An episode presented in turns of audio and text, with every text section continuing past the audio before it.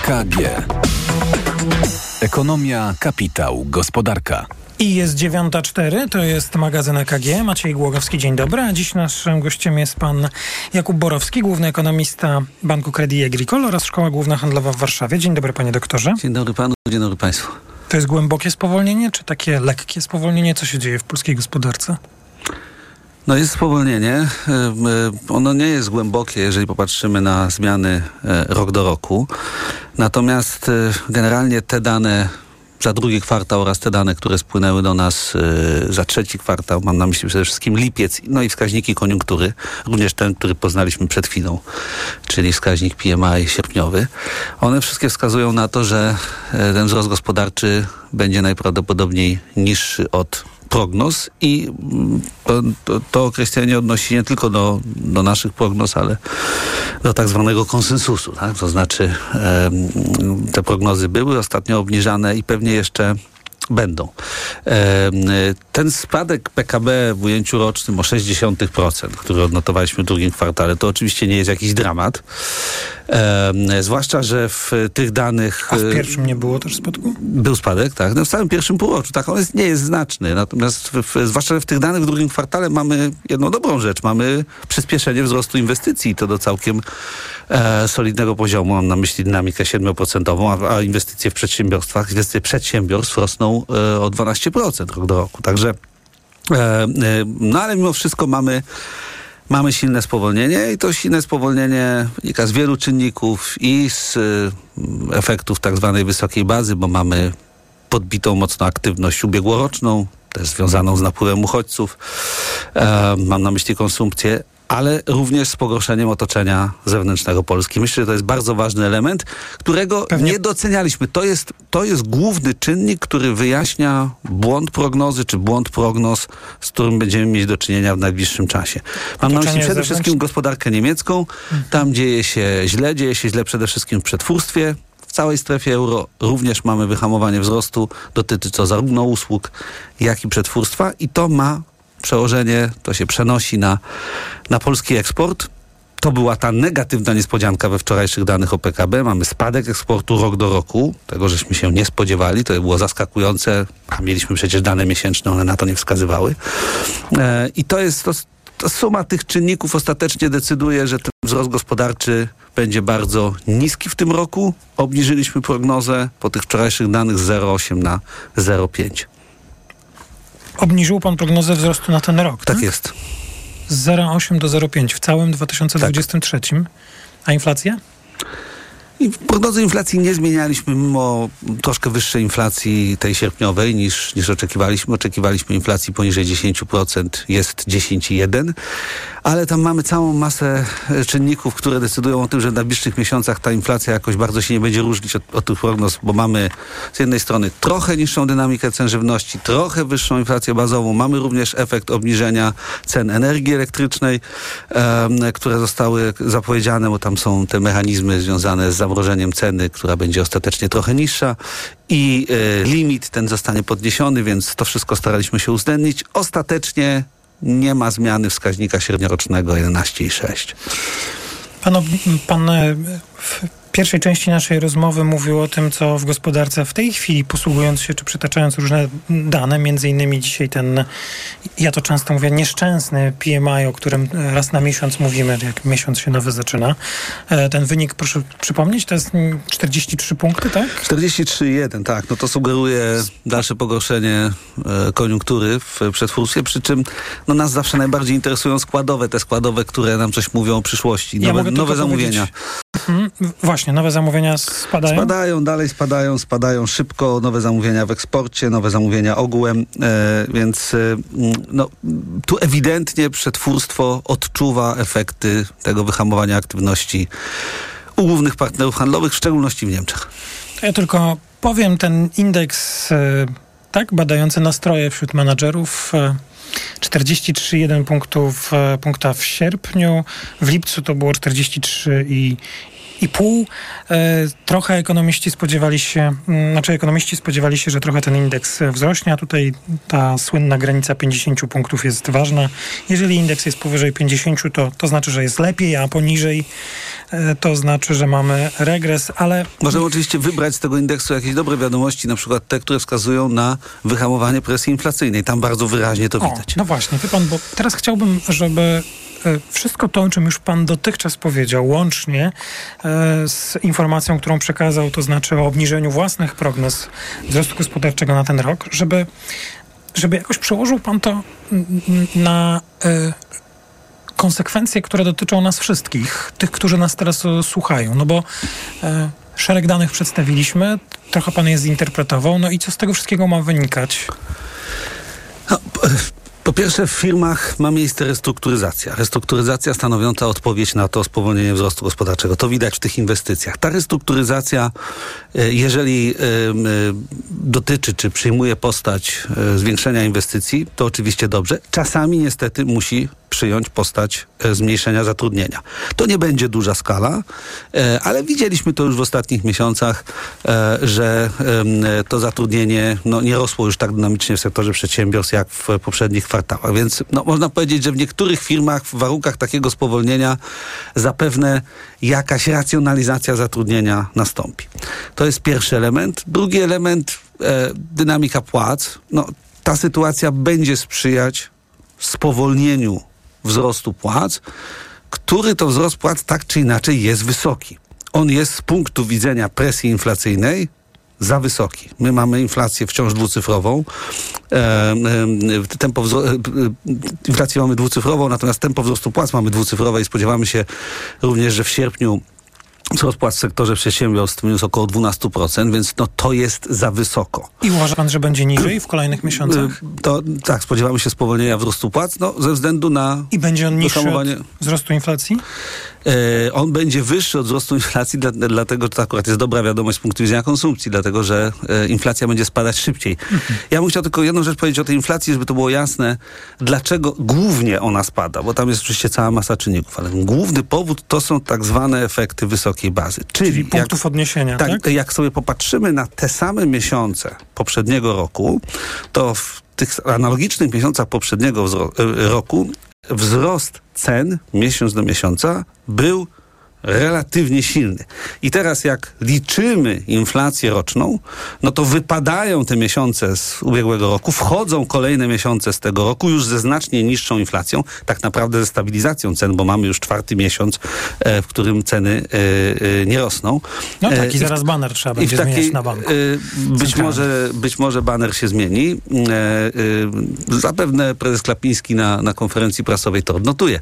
W każdym razie to oznacza, że ta inflacja dość szybko spada i y, ona będzie spadać y, z tych powodów jeszcze przez wiele miesięcy. Y, te efekty wysokiej bazy są i na cenach żywności, i na cenach nośników energii, i w przypadku tak zwanej inflacji bazowej, więc mamy wiele czynników, które składają się na to, że ta inflacja będzie spadać. Natomiast jedna rzecz, E, jest lekko niepokojąca, jeśli chodzi o tendencje inflacyjne. Jak popatrzymy sobie na strukturę tej inflacji, którą poznaliśmy wczoraj w sierpniu, tam mamy inflację bazową, mamy zmianę tych cen, które wchodzą, są uwzględniane w wskaźniku inflacji bazowej miesiąc do miesiąca o 0,3%. To jest znacząco więcej niż zwykle w sierpniu. Innymi słowy, powyżej wzorca sezonowego. No to oznacza, że ta inflacja obniża się opornie. My się oczywiście możemy cieszyć z tego powodu, że ona się obniża Ale ze względu na efekty że... bazy. Tak, możemy się z tego powodu cieszyć. Możemy się cieszyć z sezonowego spadku cen żywności. Podkreślam sezonowego, bo taki on w dużym stopniu był w sierpniu. Natomiast jak patrzymy na inflację bazową, tam ten opór, tam ta uporczywość inflacji jest widoczna. I te wysokie ceny jeszcze nam będą towarzyszyć. E, no ceny to tak, no bo nie mylmy cen i tempa wzrostu. wzrostu. Ceny mhm. oczywiście już zostaną, natomiast e, jest pytanie, jak szybko będą rosnąć. Będą rosnąć coraz wolniej. Pan się domyśla i to cała ta nasza rozmowa, którą odbyliśmy, czy pana odpowiedzi, które dotychczas usłyszeliśmy, no, zmierzają do pytania, które jest dzisiaj oczywiste i podejrzewam, tak jak wspomniałem, iż pan się spodziewa, że je zadam. Czy argumenty, które, mm, których dostarczyła gospodarka o wzroście, e, poziom inflacji, mm, mogą sprawić, że już w tym miesiącu, a mamy wrzesień, Rada Polityki Pieniężnej obniży stopy procentowe. Te argumenty mnie nie przekonują. E, czy uważam, że nie dają podstaw do obniżki stóp procentowych, ale mogą przekonać prezesa Glapińskiego. E, jak Ale nie mamy jednocyfrowej. Jak się spotkaliśmy tutaj miesiąc temu, Dokładnie to, sierpnia. tak, to wspominałem o tym, że ten warunek, który prezes Glapiński sformułował, że inflacja musi spaść poniżej 10%, żeby obniżyć stopy, on jest pewną pułapką. Co będzie, jeśli inflacja wyniesie 9,9, a potem zostanie zrewidowana na 10,1 na przykład, albo na 10, prawda? No pewnie już nie nastąpi ta sytuacja, no bo mamy inflację, która wyniosła 10,1, e, ale nadal jesteśmy w pewnej pułapce, bo przecież ona jest tak blisko tych 9 i 9, prawda? I co tu zrobić? A wiemy, że prezydent Glapiński bardzo chce te stopy procentowe obniżyć.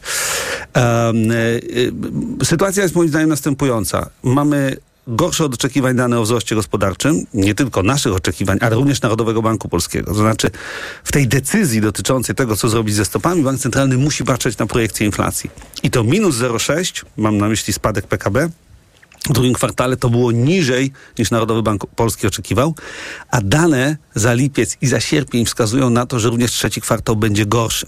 Czyli prezes Glapiński, jeśli bardzo chce obniżyć stopy procentowe we wrześniu, ma pewien dodatkowy argument, którego zapewne użyje, Podkreślam, on mnie nie przekonuje, bo uważam, że perspektywy inflacji, perspektywy wzrostu gospodarczego nie uzasadniają takiego działania, ale on może takiego argumentu użyć. Mianowicie, że no jednak perspektywy wzrostu się pogorszyły. Na tyle wyraźnie, że to uchyla ten warunek, który wcześniej sformułował, dotyczący dwucyfrowej inflacji. I w związku z tym będzie obniżka stóp we wrześniu i tego się spodziewamy. Podtrzymuje pan, tak? Spodziewa się, że... Nie podtrzymuję, zmieniłem prognozę.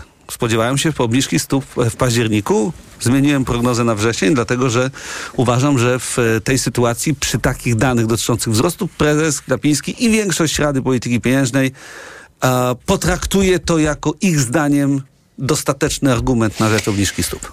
Prezes Glapiński, choć bardzo często podkreśla niezależność i apolityczność Narodowego Banku Polskiego, e, bardzo często wypowiada się w sprawach politycznych, komentując to, co w polityce się dzieje. E, jest e, nie tylko historycznie, ale chyba i emocjonalnie i politycznie związany z obecną władzą i nie kryje tego.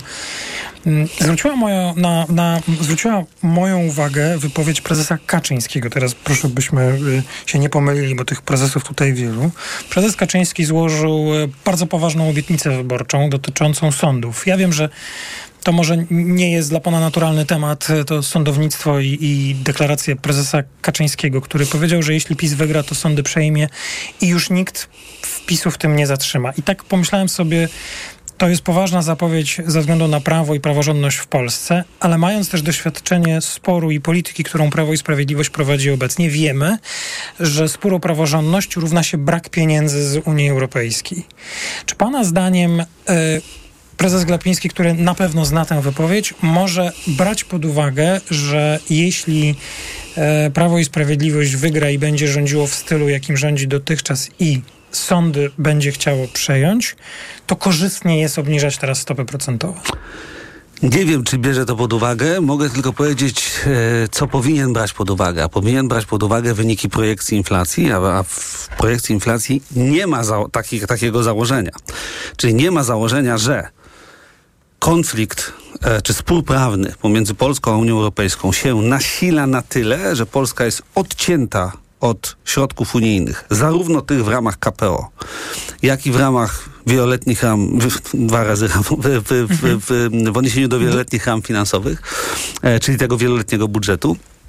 Jeżeli e, e, nie ma tam takiego założenia, no to to, tak wygląda ta projekcja inflacji. Tej projekcji inflacji e, Rada Polityki Pieniężnej, prezes Glapiński w mojej ocenie powinni się trzymać w, w, decyzjach, bo inaczej będziemy mieć już kompletny galimatias komunikacyjny, to znaczy decyzje będą podejmowane na podstawie zupełnie innych czynników. Ale czy będzie... Czy... Ale, ale jeszcze, żeby skończyć ten wątek, oczywiście gdyby doszło do tego nasilenia sporu prawnego z Unią Europejską i odłożenia już ad calendas grecas wszystkich pieniędzy, wszystkich pieniędzy no to będziemy rewidować wszystko wtedy. Znaczy będziemy rewidować perspektywy wzrostu, które będą znacząco niższe, e, wówczas inflacja będzie niższa i wówczas pewnie w dłuższej perspektywie będzie uzasadnienie dla trochę większych obniżek stóp procentowych. Nie dziś, oczywiście, nie we wrześniu, nie w październiku, ale mam na myśli dłuższą perspektywę.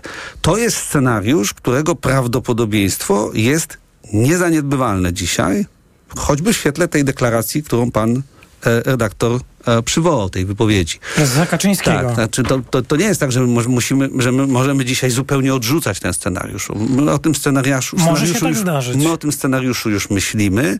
On nie jest scenariuszem bazowym. Przypisujemy mu relatywnie niskie prawdopodobieństwo, ale znacząco wyższe niż jeszcze rok, dwa lata temu. Musimy na tym skończyć dzisiaj. Bardzo dziękuję panu Dziękuję za bardzo. rozmowę. Pan doktor Jakub Borowski, główny ekonomista Banku Credit Agricole oraz Szkoła Główna Handlowa w Warszawie. To była pierwsza część magazynu EKG. Po informacjach e, podsumowanie ekonomiczne tygodnia. Już teraz zapraszam. EKG. Ekonomia, kapitał, gospodarka. Autopromocja. Podziemie. Nowy serial radiowy. Tok FM. Zaprasza Michał Janczura. Podziemie to jest świat stworzony po to, by zarabiać na strachu. W podziemiu nie obowiązują reguły świata nauki i medycyny. Podziemie to wreszcie idealnie zorganizowany biznes. Ludziom, którzy nigdy nie chorowali na boreliozę albo dawno ją pokonali, wmawia się, że muszą latami łykać dziesiątki antybiotyków, suplementów i ziół. Pacjenci płacą, wyniszczają siebie i są zagrożeniem dla innych. Podziemie. Słuchaj na tokefm.pl ukośnik podziemie lub w aplikacji mobilnej. Tok FM. Autopromocja. Reklama. RTV Euro AGD. Uwaga! Ekstra wyprzedaż! Wielki finał! Tylko do poniedziałku. Akcja na wybrane produkty. Na przykład ekspres ciśnieniowy Nivona Cafe Romantica. Najniższa cena z ostatnich 30 dni przed obniżką to 2399. Teraz za 2299 zł. I dodatkowo to 40 rat 0% na cały asortyment. RRSO 0%. Szczegóły i regulamin w sklepach euro i na euro.com.pl. Reklama. Radio Tok FM. Pierwsze radio informacyjne. Informacje Tok FM. 9.21 Marta Perchuć-Burzyńska. Zapraszam. Największe w Polsce centrum noclegowe dla uchodźców z Ukrainy w Nadarzynie koło Warszawy zostało zamknięte. Jak dowiedzieli się reporterzy TOK FM, decyzję podjął wojewoda mazowiecki, a uzasadniał to dużym spadkiem liczby Ukraińców przyjeżdżających do Polski. Wczoraj z Nadarzyna wyjechać musiało kilkaset osób. Więcej na tokefm.pl. Chińskie władze są gotowe kontynuować działalność na rzecz zwiększenia zrozumienia i wzajemnego zaufania z Watykanem, oświadczył rzecznik chińskiego MSZ-u w odpowiedzi na depeszę papieża. Podczas przelotu do Mongolii nad terytorium Chin Franciszek przekazał pozdrowienia dla przywódcy kraju Xi Jinpinga i obywateli Chin. Poznaliśmy siedmioro finalistów Nagrody Literackiej Nike. W finale znaleźli się Wiktoria Bieżuńska, Anna Bikont, Mateusz Górniak, Grzegorz Piątek, Piotr Zomer, Ilona Wiśniewska i Zyta Rudzka. Zwycięzcę poznamy 1 października. Iga Świątek zagra dziś o awans do czwartej rundy US Open. Rywalką Polki będzie Słowenka Kaja Juwan. Wczoraj z wielkoszlemowym turniejem w Nowym Jorku pożegnał się Hubert Hurkacz, który przegrał z Brytyjczykiem Jackiem Draperem. Pogoda. Pierwszy piątek i pierwszy dzień września będzie dość chłodny. Temperatura wahać się będzie od 17 do 23 stopni. Najchłodniej nad morzem, na wybrzeżu i pomorzu. Też więcej chmur z przelotnymi opadami deszczu. Radio Tok FM.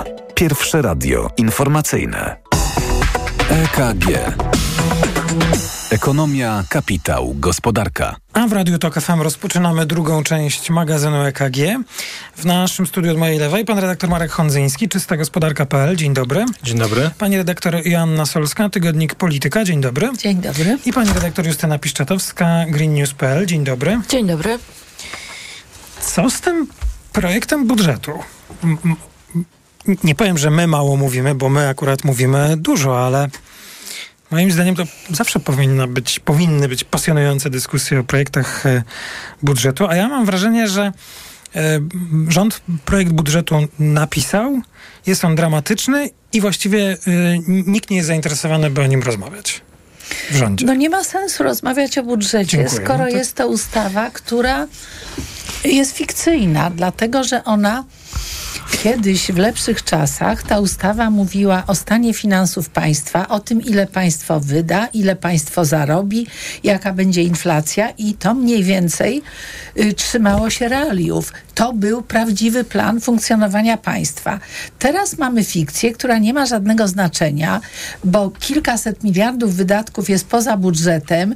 W tym projekcie budżetu część tych wydatków podobno się znalazła, ale tak posłowie, którzy y, mają obowiązek studiowania tego budżetu, mają obowiązek, żeby go zatwierdzić, nie mają zielonego pojęcia, jak to państwo wygląda, jak, to pań, jak państwo rządzi naszymi pieniędzmi i mają te dane, które im napisano w budżecie, a które z tego, co w tej chwili widać, to pokazują stan złego zarządzania Polską przez te ostatnie kilka lat, bo żeby deficyt wyniósł ponad 160 miliardów złotych, to to jest suma niewyobrażalna, zwłaszcza przy marnych perspektywach wzrostu gospodarczego. O czym też przed chwilą mówiliśmy. Natomiast y, no tam jest i ten gigantyczny deficyt budżetowy, ponad 160 miliardów zapisane w planie, no i znaczący wzrost potrzeb pożyczkowych, o czym też już trochę mówiliśmy, ale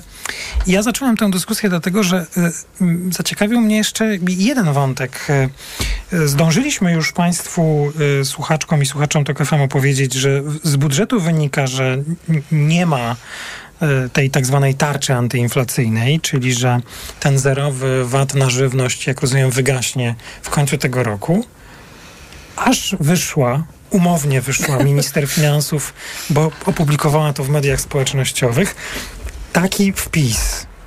I znaczy, właściwie chciałbym powiedzieć, czegoś takiego jeszcze nie było, ale nie wiem właściwie pewnie w ciągu ostatnich minionych, mijających 8 lat było. Fakt, że w projekcie ustawy budżetowej na 2024 rok nie ma zapisanej tarczy, nie oznacza, że jej nie będzie. No to po co ten projekt? I, i to mi pisze minister finansów. I co ja mam teraz o tym myśleć? No to chyba trzeba interpretować tak, że nie należy się przywiązywać do tego dokumentu. Do dlatego, budżetu, że, tak? Tak, tak, dlatego mhm. że... No to jest to, o czym mówiła pani redaktor. E, tak, ja się z tym zgadzam. Marek dlatego, że, że mm, e, Fakt, że nie ma tam e, tarczy inflacyjnej widać choćby w prognozie e, dochodów z VAT-u. Te dochody gwałtownie rosną. E, I jedynym uzasadnieniem w samym dokumencie jest to, że wprowadzany jest ten krajowy system faktur i poprawi się ściągalność podatków. Natomiast wiadomo, że wprowadzenie faktur, obowiązkowych e-faktur nie wygeneruje aż tak wielkich dochodów, więc faktycznie tam jest założona podwyżka VAT na żywność, czy też powrót do tej poprzedniej stawki. To, co napisała pani minister w mediach społecznościowych oznacza, że nie powinniśmy chyba traktować do końca serio tych prognoz. W sensie takim, że e, owszem, e, one zostały wpisane, dokument został wydany, przesłany partnerom społecznym i be, być może e, zostanie wysłany do Sejmu pod koniec września, ale jak tak naprawdę będą wyglądały dochody przyszłoroczne, w tym dochody z VAT, to właściwie nie wiemy. I to jest chyba największy problem, że znaczenie budżetu jako takiego dokumentu spajającego, opisującego finanse publiczne, ono maleje nie od dziś i to jest największa, największy kłopot. Takim e, tym punktem granicznym była pandemia i to jeszcze dało się wytłumaczyć. To był stan nadzwyczajny. Powoływano te, nowe fundusze z funduszem covidowym na czele, ale dzisiaj już się tego wytłumaczyć nie da. Oprócz jakby chyba jedyny argument, jaki mi przychodzi do głowy, to kampania wyborcza i to, to chyba wszystko. No więc ja chciałam zauważyć, że pani nie, minister zrobiła coś, do czego minister finansów teoretycznie nie ma prawa.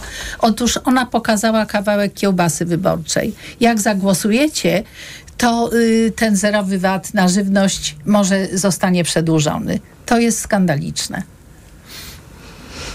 Justyna Piczetowska? Ja bym powiedziała, że może tak niekonwencjonalnie, może nie ma się co przejmować. Oczywiście to jest, e, to jest sarkazm, e, to jest tylko jeden z wielu obszarów, w których e, jeszcze nie wiemy, co będzie w 2024 roku. Mogę podać przykład. Dotyczący rynku energii elektrycznej. No to wiemy, bo pan premier Sasin dał obniżkę 5% e, Ale halo, ta Czego obniżka... pani redaktor nie wie? Ta obniżka dotyczy tegorocznych rachunków. O matko. E, będą to obniżki e, z datą wsteczną.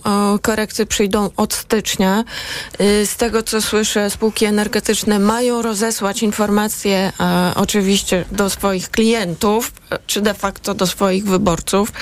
Mają rozesłać informacje w tej sprawie przed wyborami. Natomiast i też nie, nie tak teraz, tylko troszeczkę nie tak. Czyli na początku października. Powiedzmy. A co będzie w 2024? Czy ten system stabilizacji będzie? Czy może już trzeba się przyzwyczajać do tego, że w trzecim kwartale są ustalone ceny od stycznia i tak dalej? E, na to pytanie, na to pytanie tak naprawdę nikt nie zna odpowiedzi. Te sygnały właśnie płynące to raz e, z mapu Ministerstwa Aktywów Państwowych, raz z Ministerstwa Klimatu. Mm, one są tak naprawdę sprzeczne, dlatego że um, no nie ma po prostu żadnej decyzji w tej sprawie, czy i jaki mechanizm e, będzie stosowany. Natomiast jakby ogólny, mm, jakby ogólna narracja, która jest tworzona w tej sprawie, jest bardzo podobna do tego, co mówisz. E, jeżeli to będzie nasza decyzja, no to my wtedy będziemy... E, będziemy nasza, czyli rządzących. Tak jest, to będziemy wtedy podejmować e, właściwe decyzje, a na razie, a na razie obserwujemy sytuację, obserwujemy ceny energii na rynku hurtowym i tak naprawdę one, e, ich poziom dzisiaj sprzyja temu, żeby odejść od e, kolejnych manipulacji, bo to Czyli cały wszystkich... ten mechanizm stabilizowania cen dla gospodarstw domowych doprowadził też do, do dużego bardzo ładnie powiedziane. E, ja mówię na to chaos, dlatego że... No, po, poczekajmy e, mhm. sekundkę, bo ten wątek jest interesujący i na pewno jeszcze do niego powrócimy. No i e, tak ceny energii, czy ta historia z rynkiem energii jest kolejnym potwierdzeniem tego, co już zostało powiedziane.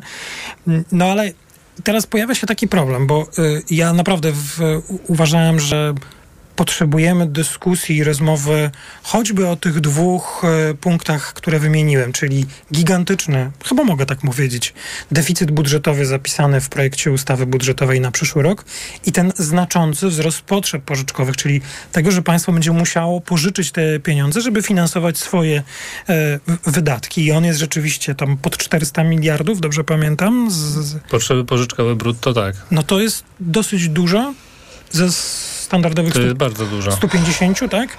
E, no i... To jest bardzo dużo, no bo zbliżamy się już do pół biliona, no to chyba robi wrażenie. Tak no, no, no, dobrze, ale chodzi mi o to, że trzeba to jakoś odnieść do tego, co jest, czyli z jakichś okolic 150, tak? Do, do prawie, to ponad 400. Z ponad 200. W tej chwili nie jestem 200. w stanie dobrze. podać kwoty, ale dobrze. ten um, wzrost potrzeb pożyczkowych netto, czyli finansowanie właśnie nowego deficytu i tych wydatków, które nie mają pokrycia w dochodach, on jest imponujący, bo tam jest one mają wynieść 225 miliardów, a w tym roku, nie chcę tutaj przekłamać, ale to jest mniej niż 150 miliardów.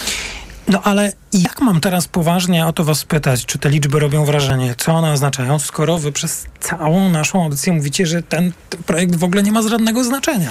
Ale długi są długami i długi trzeba zwracać. I te pieniądze, tych pieniędzy w kraju nie ma, trzeba je pożyczyć. Yy, rynki finansowe doskonale zdają sobie sprawę z sytuacji w Polsce, więc zażyczą sobie odpowiednich y, odsetek do tego. My idziemy prostą drogą y, do krachu, a jednocześnie okrada się, bo nie waham się używać tego słowa, ponieważ od kilku lat polityka pieniężna jest taka, że okrada ludzi oszczędzających. Jednocześnie nie mamy w kraju inwestycji. Inwestycje najlepiej jak są finansowane pieniędzmi krajowymi te pieniądze topnieją, bo nawet staruszki, które y, odkładają pieniądze na pogrzeb, widzą, jak im to topnieje. Chodzi o wysoką inflację. Oczywiście, no, mhm. wysoka inflacja i stopy procentowe dla oszczędzających, które zupełnie są nieadekwatne kolejny rok z rzędu. Więc idziemy na kryzys, no i się uśmiechamy, że, że politycy będą o nas dbać, bo będą manipulować cenami energii, stawkami VAT-u i tak dalej. Ja, ja chciałem jeszcze nawiązać do tej pierwszej rozmowy e, z panem e, Jakubem Borowskim i prognoz inflacyjnych, bo nawet ten ułomny budżet, który mamy teraz w rękach, on pokazuje jeszcze jeden istotny czynnik z punktu widzenia jakby prognoz gospodarczych i tego, co się będzie działo z inflacją. Mianowicie tam dosyć wyraźnie, nawet, w, nawet w tym ujęciu, jaki, jakie, jakie znamy, rośnie udział wydatków do PKB. On, Co to znaczy? On wyniesie ponad 22%. To znaczy, że polityka budżetowa jest coraz bardziej luźna i coraz bardziej ekspansywna. Dosypywanie, jakby zwiększanie wydatków i dosypywanie w ten sposób pieniądza do gospodarki może wywoływać presję inflacyjną i ja nie jestem Musi. pewien, czy, czy ktoś bierze to już pod uwagę w prognozach e, inflacji na przyszły rok. I co istotne, jestem bardzo ciekaw opinii Rady Polityki Pieniężnej do projektu budżetu. Taką opinię RPP powinna wydać do końca września bodajże. No i wyda. E, I pytanie, czy ten projekt budżetu coś zmieni w scenariuszu dla stóp procentowych, bo pewnie nic nie zmieni, ale, ale powinien przynajmniej zostać wzięty pod uwagę, tak mi, się, tak mi się wydaje. Będziemy o tym przekonywać się w przyszłym tygodniu, kiedy prezes Glapiński e, będzie miał konferencję prasową po posiedzeniu Rady. Zobaczymy, jaka będzie decyzja i co e, prezes powie, bo myślę, że jak już e, ogłosi kolejny miesiąc sukcesu w walce z inflacją i przedstawi uzasadnienie decyzji, jaka wówczas zostanie podjęta, no to pewnie to pytanie o budżet, e, jeśli sam nie powie, zostanie zostanie o to zapytany. No, to, to tylko tak na koniec chciałem powiedzieć, że Trochę się zastanawiałem nad, e, nad tym, co tu jest problemem w wypowiedzi pani minister Raczkowskiej, którą przy, przytoczyłem, to jest minister finansów. Cytuję, fakt, że w projekcie ustawy budżetowej na 2024 rok nie ma zapisanej tarczy, nie oznacza, że jej nie będzie. Czy to jest tylko kompromitacja ministra finansów, czy to jest przede wszystkim no, nie fair wobec nas wszystkich, no bo, no bo to jest... Ale my się nie liczymy. Y, ja nie widzę, żeby rządzący liczyli się ze zdaniem ludzi. Ludzie nie bardzo sobie, w każdym razie bardzo wielu ludzi nie bardzo umie sobie przełożyć projekt budżetu czy budżet na swoją własną sytuację. I to jest y, właśnie jak mówię, to jest bardziej polityczne, bo nie sądzę, żeby pani minister finansów yy, zgłosiła taką obietnicę, nie mając za sobą rozmów politycznych. To jest absolutnie celowe, propagandowe zagranie przedwyborcze. To tyle w drugiej części magazynu EKG, ale powrócimy po informacjach. Zbliża się 9.36, po, o 9.40 informacja, a potem trzecia część magazynu EKG. Pani Joanna Solska, pani Justyna Piszczatowska i pan Marek Hondzyński. Słyszymy się niebawem w magazynie EKG. EKG. Ekonomia, kapitał, gospodarka.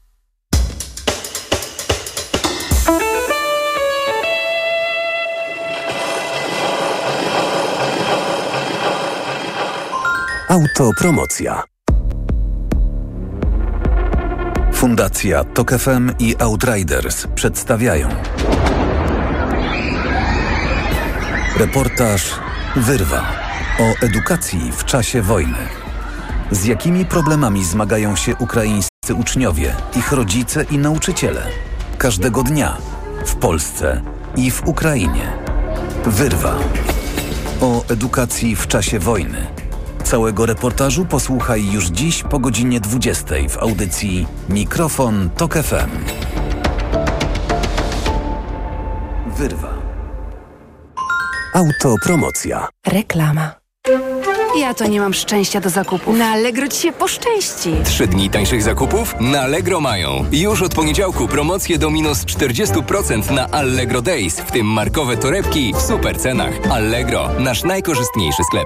Kaśka, to ty? Tak. Ale schudłaś. Stosujesz jakąś dietę? Nie, stosuję tabletki na wątrobę Hepa Slimin. Zobacz, wątroba spisuje się wspaniale i jem wszystko, choćby czekoladę. Widzę, że Hepa Slimin wspomaga też utrzymanie smukłej sylwetki. To tylko taki słodki dodatek. Przecież ja nie muszę się odchudzać. Pewnie, że nie. To ja też będę brać Hepa Slimin. Chcesz mieć słodkie życie bez diety? Chcę mieć zdrową wątrobę.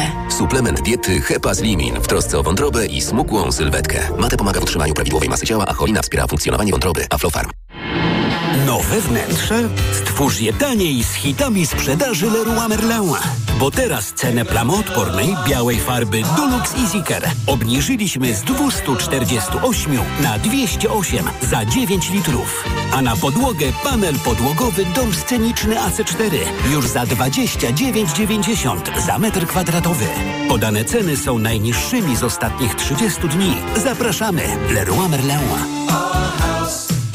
Ciurciu, zerknij na moje wyniki badań. Wyglądają ok, ale w Twoim wieku musisz dbać o układ krążenia, a zwłaszcza o ciśnienie. Zacznij stosować Neomak Cardio. Suplement diety Neomak Cardio zawiera zdrową dawkę magnezu oraz dodatkowe substancje wspierające pracę serca i układu krążenia. Sam zobacz. O, widzę, że wspomaga również utrzymanie prawidłowego ciśnienia krwi. Wezmę to sobie do serca i zamienię swój magnes na Neomak Cardio. Neomak Cardio. Więcej niż magnes. Aflofarm. Wyciąg z głowy wspomaga prawidłowe funkcjonowanie serca i wspiera prawidłowe krążenie krwi. Potas pomaga w utrzymaniu prawidłowego ciśnienia krwi. Promo piątek w Lidlu. Tylko dzisiaj. Kawa ziarnista Jakobs 1 kg. Najniższa cena z 30 dni przed obniżką 49,99. A teraz 24% taniej. Tylko 48,99 za kilogramowe opakowanie. A dodatkowo Gouda w plastrach XXL tylko 15,90 za kilogram.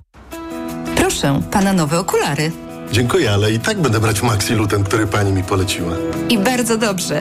Maxiluten zawiera wysoką dawką luteiny i składniki wspierające wzrok, cynk i wyciąg z róży stulistnej. Chociaż w pana wieku jeszcze lepszy będzie suplement diety Maxiluten Cardio. O, wspiera prawidłowe widzenie i dodatkowo dzięki wyciągowi z głogu wspomaga układ krążenia.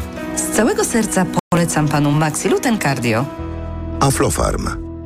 W Action czekają na Ciebie ekstremalnie niskie ceny. Kilogram kawy Palazzo z certyfikatem Rainforest Alliance kosztuje tylko 32,90. No co ty, to naprawdę mało. Po więcej ekstremalnie niskich cen wpadaj do Action. Action niskie ceny, duży uśmiech. Czy wiesz, co tarczyca robi dla Ciebie? Dba o kondycję włosów i skóry. Pomaga utrzymać prawidłową wagę. Zapobiega zmęczeniu i w ogóle wspomaga gospodarkę hormonalną. A co Ty robisz dla tarczycy? Stosuję endokrinol. Suplement diety endokrinol zawiera m.in. jod i selen, które wspierają prawidłowe działanie tarczycy. Tarczyca dba o mnie, a endokrinol dba o tarczycę. Endokrinol. W trosce o tarczycę. Aflofarm. Reklama. Radio TOK FM. Pierwsze radio informacyjne. Informacje TOK FM. 9.40 Marta Perchuć-Burzyńska. Zapraszam. Nauczyciele domagają się i nie zgadzają się na obecne warunki pracy. Dlatego dziś w południe będą pikietować przed Ministerstwem Edukacji. Zapowiadana przez rząd jednorazowa nagroda, którą nauczyciele mają dostać z okazji wypadającego na dzień przed wyborami Dnia Edukacji to farsa, mówi Sławomir Broniarz, szef ZNP. To 900 zł zderzone oczywiście z rocznicą i z datą 14 października no, traktujemy absolutnie w kategoriach, no przepraszam, za potoczność określenia kiełbasy wyborczej. Na dzisiejszy protest przed Ministerstwem Edukacji i Nauki wybierają się oprócz nauczycieli i związkowców także przedstawiciele oświatowych organizacji społecznych i rodzice uczniów. Epidemia legionellozy na Podkarpaciu jest na etapie wygaszania, ocenia szef podkarpackiego sanepidu. Wczoraj potwierdzono tam dwa nowe przypadki zakażenia legionellą, zmarły też dwie kolejne osoby. Wciąż jednak nie wiadomo, co było źródłem zakażeń. Wyniki badań kolejnych 19 próbek wody pobranych w mieszkaniach zakażonych osób wykazały, że bakterie znaleziono w zaledwie czterech z nich. Zakończyła się siedmioletnia batalia warszawskiej prokurator Justyny Brzozowskiej miała zarzuty karne za jedną z decyzji procesowych, a immunitet uchyliła jej Izba Dyscyplinarna. Stołeczny Sąd w drugiej instancji uznał, że Izba nigdy nie była sądem i nie miała do tego uprawnień. Dlatego postępowanie karne umorzono. Więcej o tej sprawie piszemy na naszym portalu tokefm.pl. Prezydent Kazachstanu Kasem Żomart Tokajew zapowiedział przeprowadzenie ogólnokrajowego referendum w sprawie budowy elektrowni atomowej. Obecnie, mimo że Międzynarodowa Agencja Energii Atomowej ocenia zapasy uranu w Kazachstanie na 900 tysięcy ton, nie ma w tym kraju ani jednej elektrowni atomowej. Jedyna siłownia jądrowa Waktał nad Morzem Kaspijskim została zamknięta w 1999 roku. Funkcjonowała od 1973 roku, a więc od czasów sowieckich. Pogoda. Na południu i północy dziś najwięcej chmur i może przelotnie padać. Na północy także zagrzmi w najcieplejszym momencie dnia od 17 stopni w górach i na wybrzeżu do 23 na Dolnym Śląsku. Radio TOK FM. Pierwsze radio informacyjne. EKG. Ekonomia, kapitał, gospodarka. To jest ostatnia część piątkowego wydania magazynu EKG. Maciej Głogowski, dzień dobry. 42 minuty po dziewiątej. Pani Joanna Solska, pani Justyna Piszczatowska i pan Marek Hondzyński są naszymi gośćmi. To, to może teraz państwa zdziwienia. Ja już się z budżetem zdziwiłem. To ja się y, bulwersuję taką sprawą, że od kilku lat suwerenna, solidarna Polska i cała y, prawica zjednoczona straszą nas, że jak opozycja dojdzie do władzy, to sprywatyzuje lasy państwowe. To jest argument, który działa, ponieważ my chcemy, żeby lasy były publiczne, chcemy z nich korzystać. I otóż ja widzę, że lasy państwowe prywatyzują się same powoli. Yy, A to tak można? Jak widać, można. Mamy coś takiego, ja zwróciłam uwagę na kempingi, no bo nie, wielu Polaków nie stać na wyjazdy zagraniczne. I te kempingi są w miejscach najbardziej atrakcyjnych turystycznie, bo one są tuż nad morzem, y, przy wydmach, y, w lesie. I właścicielem ziemi pod tymi kempingami są właśnie lasy państwowe. I otóż lasy państwowe sprzedają te lasy pod apartamenty, pod y, centra szkoleniowe. I jest taki dość bulwersujący przykład w Juracie, gdzie ponad hektar lasu, na którym był do tej pory zawsze kemping, teraz został sprzedany jak mówią miejscowi, Fundacji Orlenu. Żeby do, wprowadzić do tego element humorystyczny, powiem, że y, zdaje się, że nadleśniczym na tym terenie jest pan Obajtek, a prez, y, fundacja należy do Orla, Orlenu, którego prezesem jest drugi pan Obajtek. A, bo to różni panowie. Różni panowie Obajtkowie. I y, myślę, że warto się temu przyjrzeć z bardzo wielu powodów, także takiego, że to wszystko się dzieje na Półwyspie Helskim i tam te lasy są cenne podwójnie. Nie tylko dlatego, że są piękne, ale dlatego, że pozwalają temu półwyspowi się bronić przed morzem, bo każdego roku część, y, część tych plaż jest zabierana. Więc mnie to szalenie bulwersuje, bo Lasy Państwowe są właścicielem wielu kempingów i jeśli nam się to spotęguje, jeśli będą prywatyzować na potęgę te lasy, to już nie będzie kempingów, będą miejsca, gdzie powstaną apartamentowce i hotele, czyli dla większości Polaków niedostępne. Ale to wychodziłoby na to, i to trzeba by głośno jeszcze raz powtórzyć, że to władza sprzedaje lasy. No tak, Władzy, tak. co prawda. Lasy państwowe sprzedają prywatnym fundacjom, bo ja też przypomnę, że Orlen nie wpuszcza niku do tej fundacji, mówiąc, że to są absolutnie pieniądze już tak, prywatne. Że, że tam nie ma, że to już nie jest ta publiczna część, tak. do której nikt ma prawo. Bardzo to ciekawe było. Mówiła pani Joanna Solska, zdziwienie pani Justyna Piszczatowska. Co panią dziwi, pani redaktor? Yy, zdziwiło mnie... Yy to jest sytuacja budżetowa, tylko nie chodzi o budżet tym razem państwowy, tylko o budżet gospodarstwa domowego. Otóż zaczyna się rok szkolny, przyszły nowe cenniki ze stołówek i okazuje się, że 500 plus myślę, że jesteśmy coraz bliżsi tego momentu, że 500 plus nie wystarczy na obiady w szkole. Oczywiście zrobiłam już też e, niezbyt pogłębiony, ale jednak research i okazuje się, że w niektórych miejscach e, już nie wystarcza. Więc to, jeśli chodzi o dyskusję o tym, że Polacy nie do końca wiedzą, jakie jest, jaki jest e, wpływ e, tej e, nędznej sytuacji w finansach publicznych na ich własne życie, no to ten wpływ tak naprawdę okazuje się dosyć, dosyć dotkliwy. Więc w momencie, kiedy 500 plus zmieni się na 800 plus i być może zostanie zniesiony ten zerowy VAT na żywność, no to myślę, że że obiady będą kosztowały y, łącznie 700 zł albo 800. Um, no i bolesna sprawa jest taka, że nie miałabym problemu z zapłaceniem za powiedzmy 20 zł za obiad, gdyby to rzeczywiście było solidne źródło jedzenia. Zazwyczaj to jest makaron ze śmietaną i z cukrem, czy coś w tym stylu i, i talerz krupniku. Jeżeli chciałoby Państwo gdzieś interweniować, to może w obszarze jakości posiłków serwowanym dzieciom w szkołach. I to jest w ogóle poważna sprawa nie tylko ta wycena, bo ja rozumiem, że no, wszystko jest droższe, więc pewnie i te cenniki musiały się y, zmienić i rozmowa o wysokości tego świadczenia. Prawo i Sprawiedliwość nie zgodziło się podnieść świadczenia w lipcu, a była taka propozycja. E, natomiast zwróć, mnie się wydaje, że również interesująca, przepraszam, że trochę zmienię to, e, to zdziwienie, jest jest y, druga część, jest takie jednorazowe świadczenie na początek roku, 300 plus na wyprawkę. Plecakowe, tak jest. 300 zł. Ja się zastanawiam, czy ktoś, kto o tym decyduje y, w rządzie, w partii, y, zdaje sobie sprawę, jak ma się 300 zł do wydatków dla dziecka, które idzie do szkoły, na jego potrzeby, tak? Znaczy, nie wiem, mam rację, Justyna?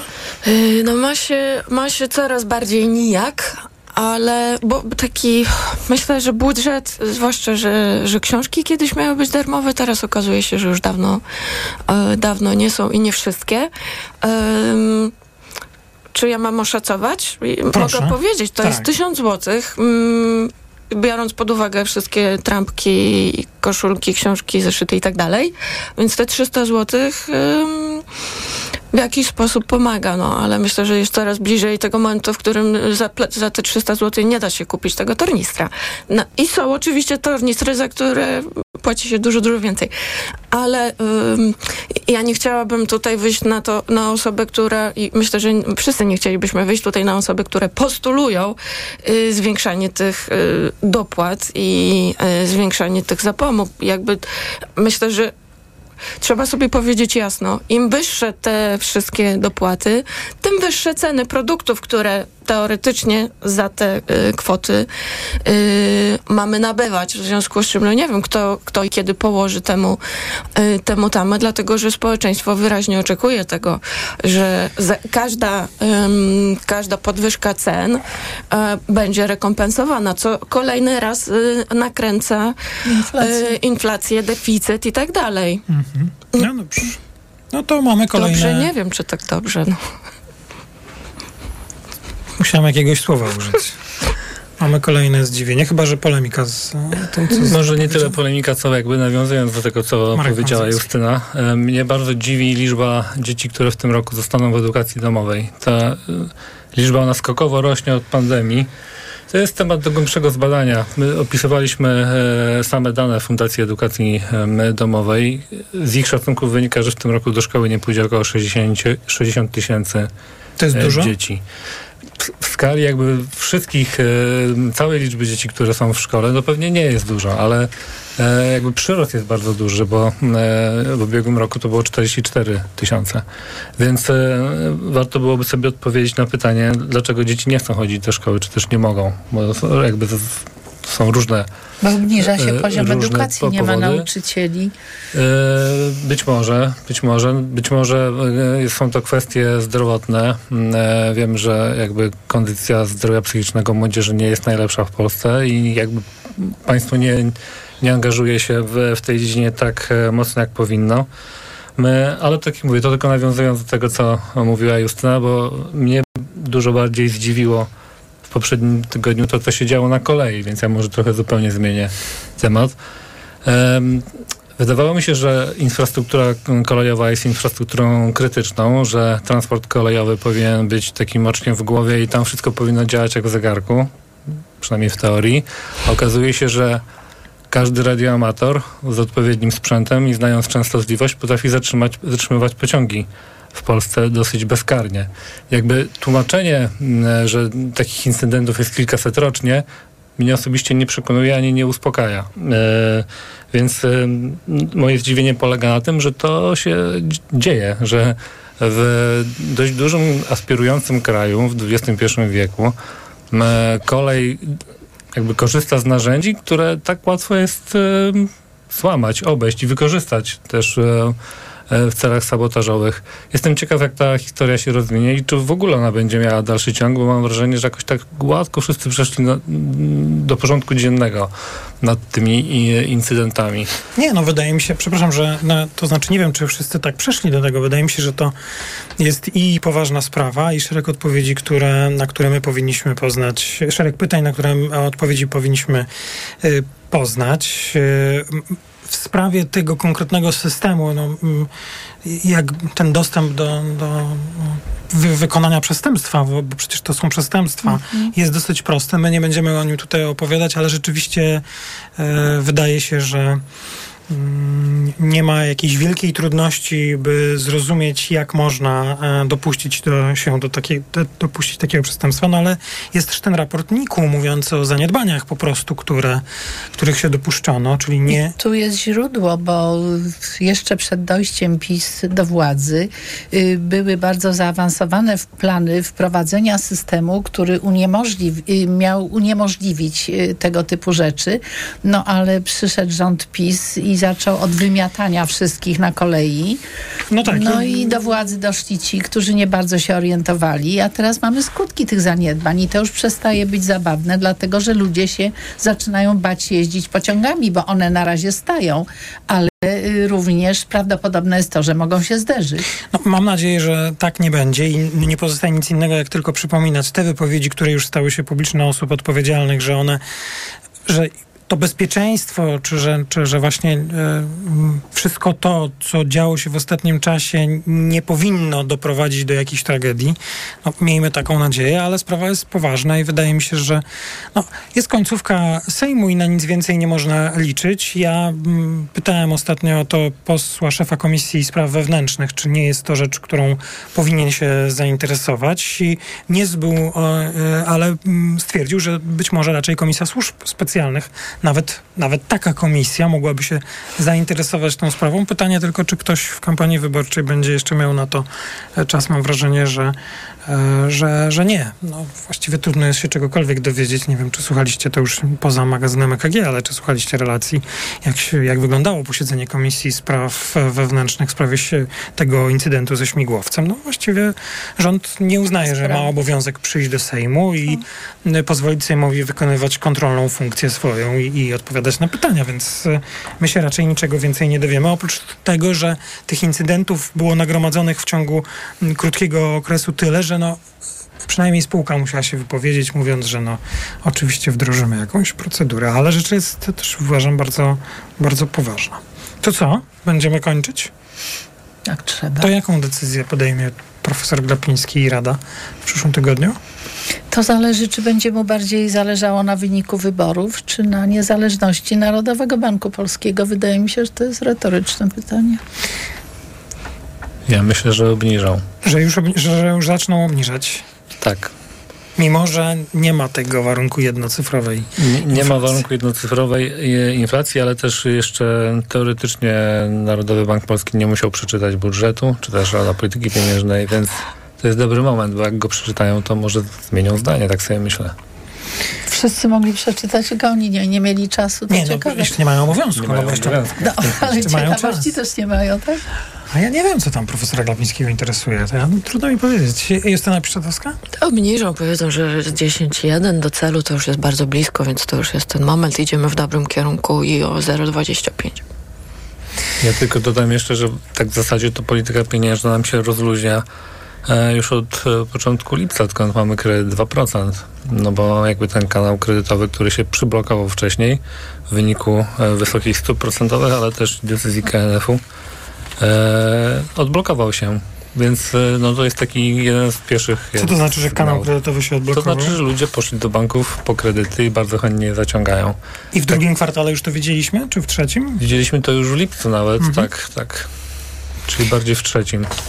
Ja myślę sobie i będziemy o tym mówić także w przyszłym tygodniu, choć nie, nie, będzie to zupełnie wyjątkowe, bo cyklicznie o tym mówimy, ale mam wrażenie, że ten program, który teraz obowiązuje, o którym redaktor wspominał, przyczynił się do tego, co właściwie było łatwe do przewidzenia, o czym eksperci mówili, czyli że ceny mieszkań wzrosły, tak? E, I, i o tym też Wszystko chyba, było wiadomo z góry. I o tym też trzeba było powiedzieć, no ale kampania wyborcza, trzeba było ogłosić program no to efekty mamy, będziemy do tego wracać. Bardzo Państwu dziękuję za przyjęcie zaproszenia do dzisiejszego wydania magazynu EKG. Pani Joanna Solska, Tygodnik Polityka, dziękuję bardzo. Dzięki. Pani Justyna Piszczatowska, greennews.pl, bardzo dziękuję. Dziękuję. I pan Marek Kondzyński, Czysta Gospodarka.pl, również bardzo dziękuję. Dziękuję. Audycję EKG przygotowała Natalia Banaczek, bardzo dziękuję. Wydawała Olga Tanajewska, realizował Krzysztof Woźniak w Radiu Tok FM. Zbliża się godzina, nie, to znaczy w ogóle się zbliża godzina 10, a 10 w Radiu Tok FM będą informacje. Ja również bardzo dziękuję. Maciej Głogowski, do usłyszenia. EKG. Ekonomia, kapitał, gospodarka. Dzisiaj to de facto przeciętny Polak widzi, jak w niektórych rowkach wody od paru lat już nie było. Nie wygląda to tak jak 20-30 lat temu. Innymi słowy, brak wody zaczyna wnikać w krajobraz w taki bardzo stabilny sposób. W ostatnich dwóch dekadach maja i w pierwszej dekadzie czerwca w ogóle nie było opadów. Wtedy, kiedy zaczyna się kształtować wielkość ziarna i masa ziarna, no i tej wody nie było i nawet teraz te deszcze, które przychodzą, to one są za późno mogą zmienić to sytuację, ale w małym stopniu. Radio TOK FM. Pierwsze radio informacyjne. Posłuchaj, aby zrozumieć.